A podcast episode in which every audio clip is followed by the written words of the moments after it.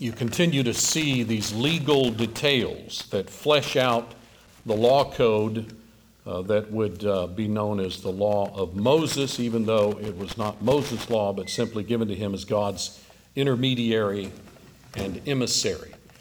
In those chapters, they engage in the actual construction of the mobile worship site, the tabernacle, which is the Hebrew word for tent, that would be used for the next 40 years in their aimless meandering through the desert. We enter into Leviticus. We're at the same location, same time frame. Here is a book that's intended to be the manual for the priestly tribe of Levi. What a powerful book. Frank has done a tremendous job on occasion treating us to the contents of this book.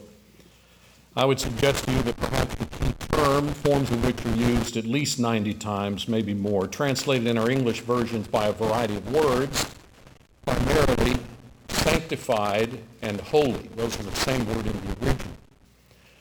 Would have been nice, I suppose, if they would have translated it separate. That's what this book is about, separateness. God's people must be separate, distinct, and unique in that they commit themselves to the details of God's instructions in sharp contrast to the rest of the world who are not interested in doing so. And you remember then that in addition to that concept of holiness that's reiterated throughout the book, there's also the concept of blood, forms of this word used at least 80 times. And remember the statement that blood is necessary for atonement. That's a fundamental concept or principle that is congruent with the mind of deity in the past, which is completely absent from the Quran.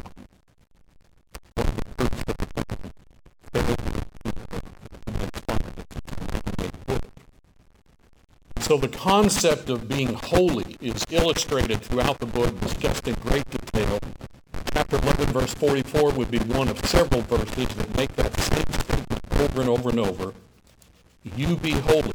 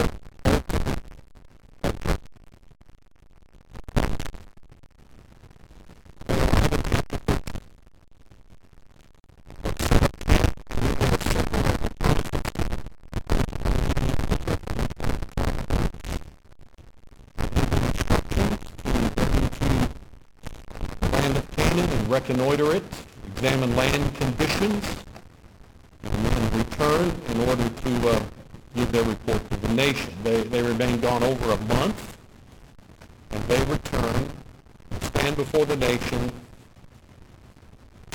and 10 of the 12, well, all 12 of them say, this land is everything God said. They use the Hebrew idiomatic expression, a land that flows with milk and honey. They said it's everything God's easily sustain our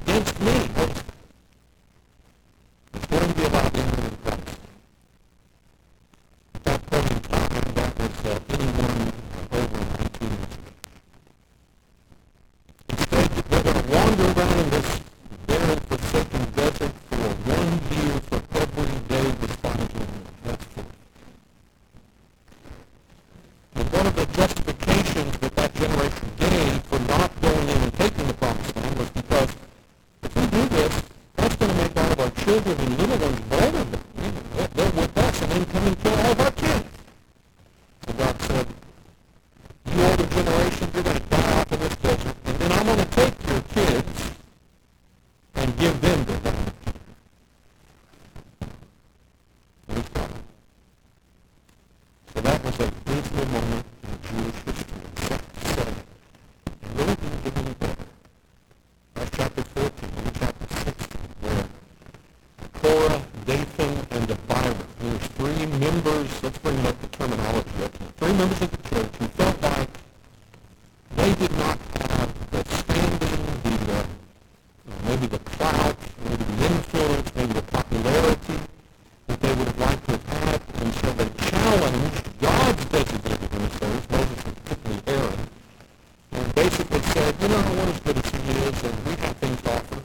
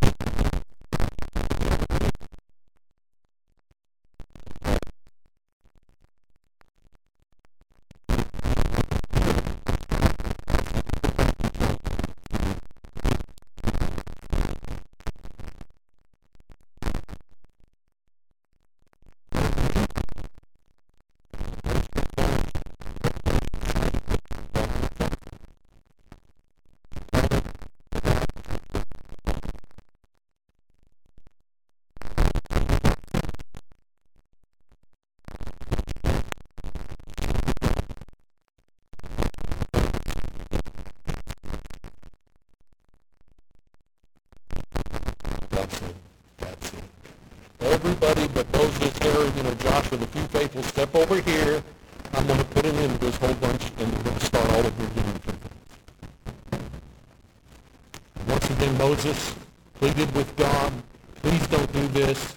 Don't blame the whole country, the whole nation, because of the few ringleaders. But notice that we're all responsible for being influenced by people that are influential. God's not going to forgive us and let that go, because we will stand independently before him, committed, even if our own mates are not. And you remember God said, okay, go back and tell the entire population to get away from those three men and all in their family that would side with them. Get away from their homes, their tents, their possessions. Get away from them. And so Moses goes back to announce that, and I can just see the people, kind of, maybe they turned a little bit and started moving away, maybe, and then all of a sudden the ground started vibrating. And fissures started splitting, some sort of seismic activity miraculously instigated by God. And before it was over with, enough of the earth had opened up that those three fellows with their tents, their possessions, and their families had literally gone down beneath the surface of the earth. Swallowed them up. There were 250 leading, I guess you could call them princes of Israel that had sided with those three men. God sent fire down out of the atmosphere, just like he had done in Leviticus 10, and burned all 250 of them to death on the spot. This is astounding, that the God of the Bible would do such a thing. You know what's really astounding? If you were to take a piece of paper and draw two parallel lines, and to the left of the first line, put Egypt. That's when they were in Egypt. And then that first line is the Red Sea. The second line is the Jordan River, and to the right of that line is Canaan, the Promised Land. And then draw a line underneath all that and go below it, draw two more lines, and notice that Egypt for us is when we were in the bondage of sin. We passed through the Red Sea, that is, water immersion. Because remember, Paul said in 1 Corinthians 10 that the Israelites were baptized into Moses when they passed through the Red Sea. And therefore, the Jordan River for us is death. We have a lot of songs in our songbooks that play off that motif. I won't have to cross Jordan. On Jordan's stormy banks I stand and cast a wishful eye over into the eternal river. So that's death, at which point we can enter into the eternal realm and get saved. Well, what's in between? Well, for them, it was wandering for 40 years, desert meandering because of their rebellion against God.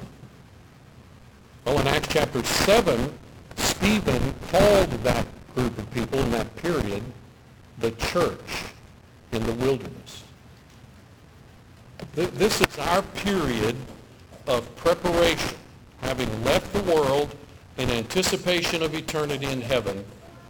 We are living life as Christians in the church. There is no better place in all the Bible to get a good portrait of what that's like than the book of Numbers. Well, the question is, are we members of the church just like those people? It's a great book to study in order to remind yourself on a regular basis, I don't want to do that. I don't want to go with that group. I don't want to make that mistake. They made them one after another. That was chapter 16. You see others come to chapter 21 where at this point they're traveling in a particular part of that Sinai Peninsula that's particularly rugged. It's arid. It's hot. It's harsh, difficult traveling. And notice verse 4 of chapter 21, Numbers, the soul of the people becomes discouraged. And you can understand that.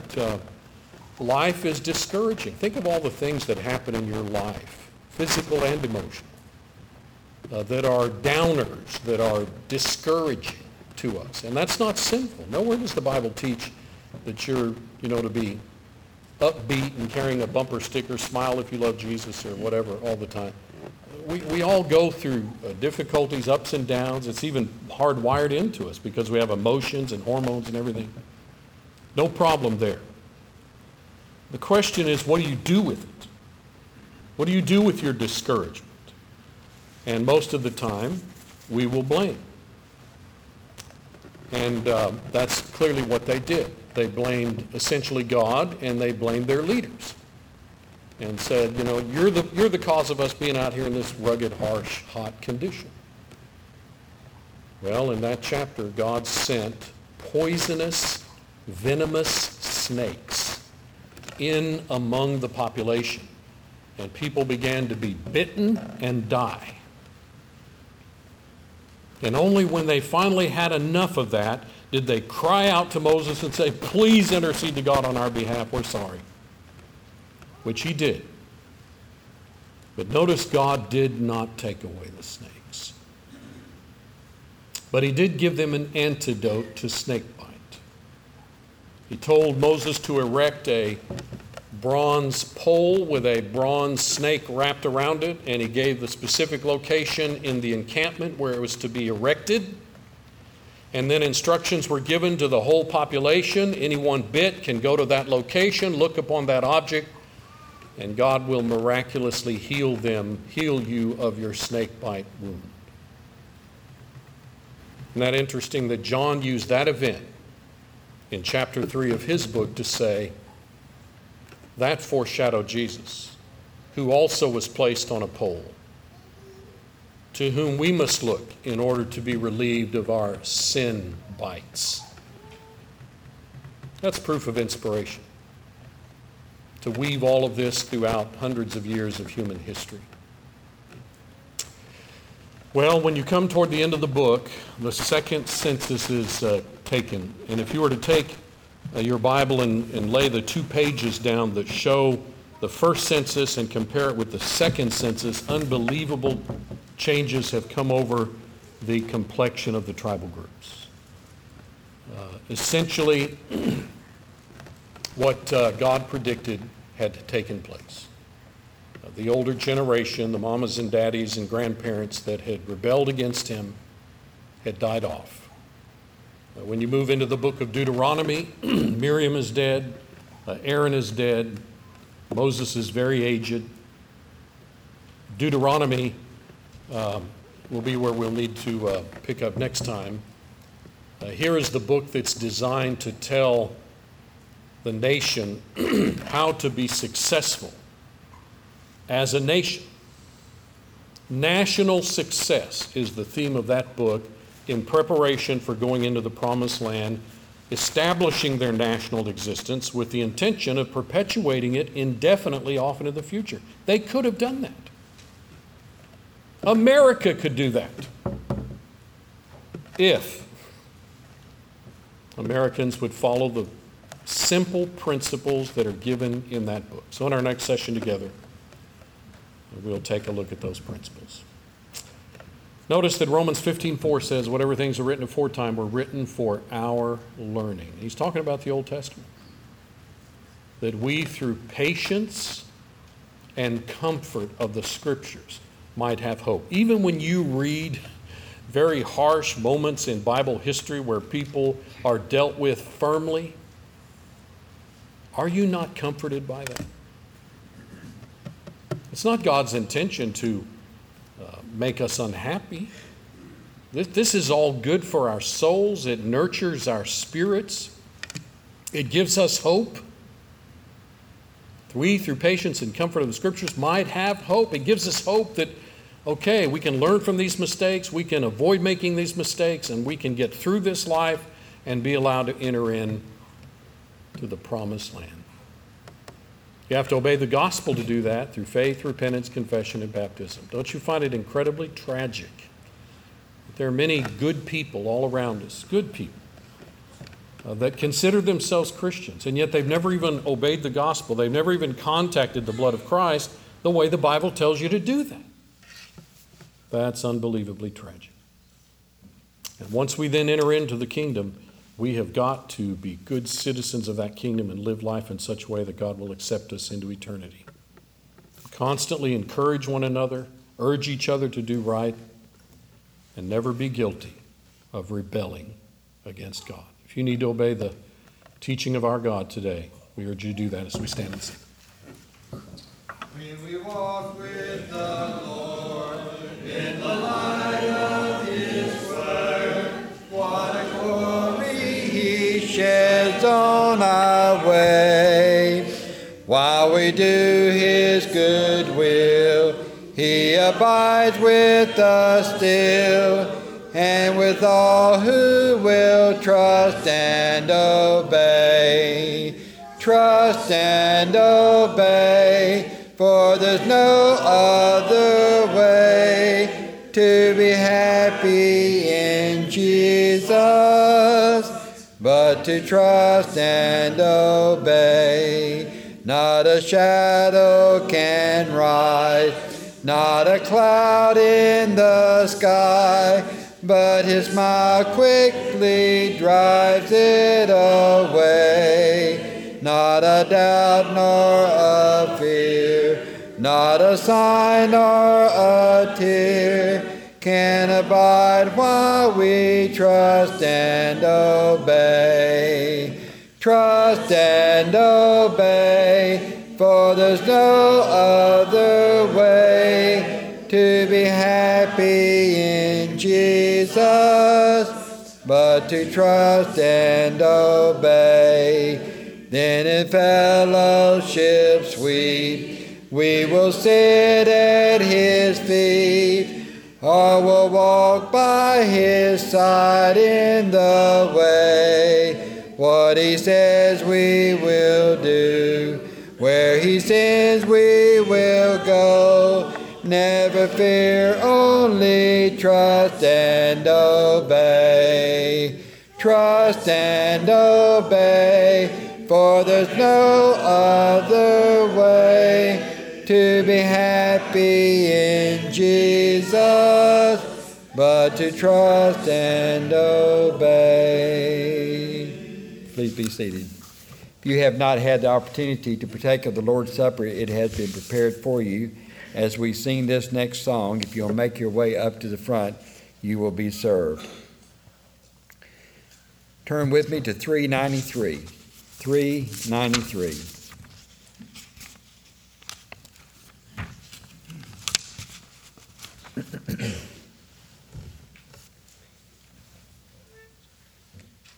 Oft we come together, oft we sing and pray.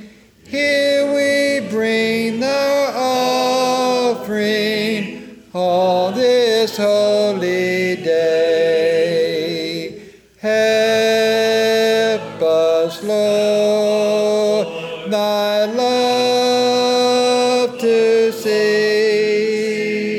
May we all in truth and spirit worship thee. May we keep in memory all that thou hast said. May we truly worship as we eat this bread. Help us, Lord, thy love to see. May we all in truth and spirit worship thee. May we all in spirit, all with one accord, take this cup of blessing given by the Lord. Help us, Lord, thy love to see. May we all in truth and spirit worship thee.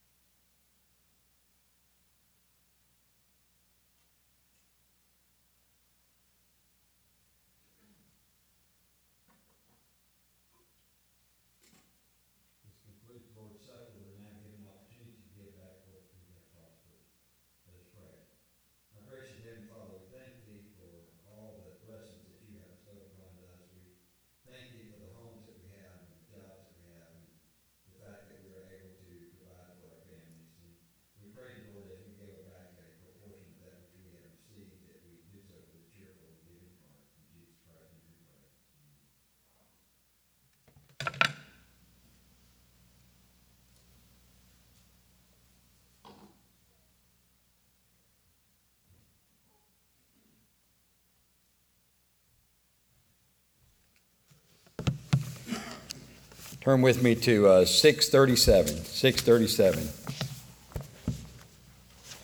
Dave, we appreciate that lesson very much. You pique our interest every time you come to the pulpit here with the stories of the Bible and the practical applications that you draw from it, and we appreciate that very much. Let's all stand as we sing this song, and we'll be led in prayer. The way that he loves is as fair as the day that blesses my way with light. The way that he loves is as soft as the breeze caressing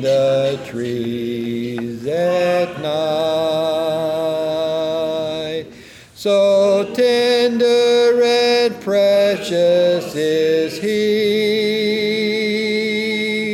Contented with Jesus I'll be. The way that he loves is so thrilling because his love reaches even me. The way that he loves is as deep as the sea. His spirit shall be my stay. The way that he loves is as pure as a rose, much sweeter he grows each day. His peace hovers like a dove.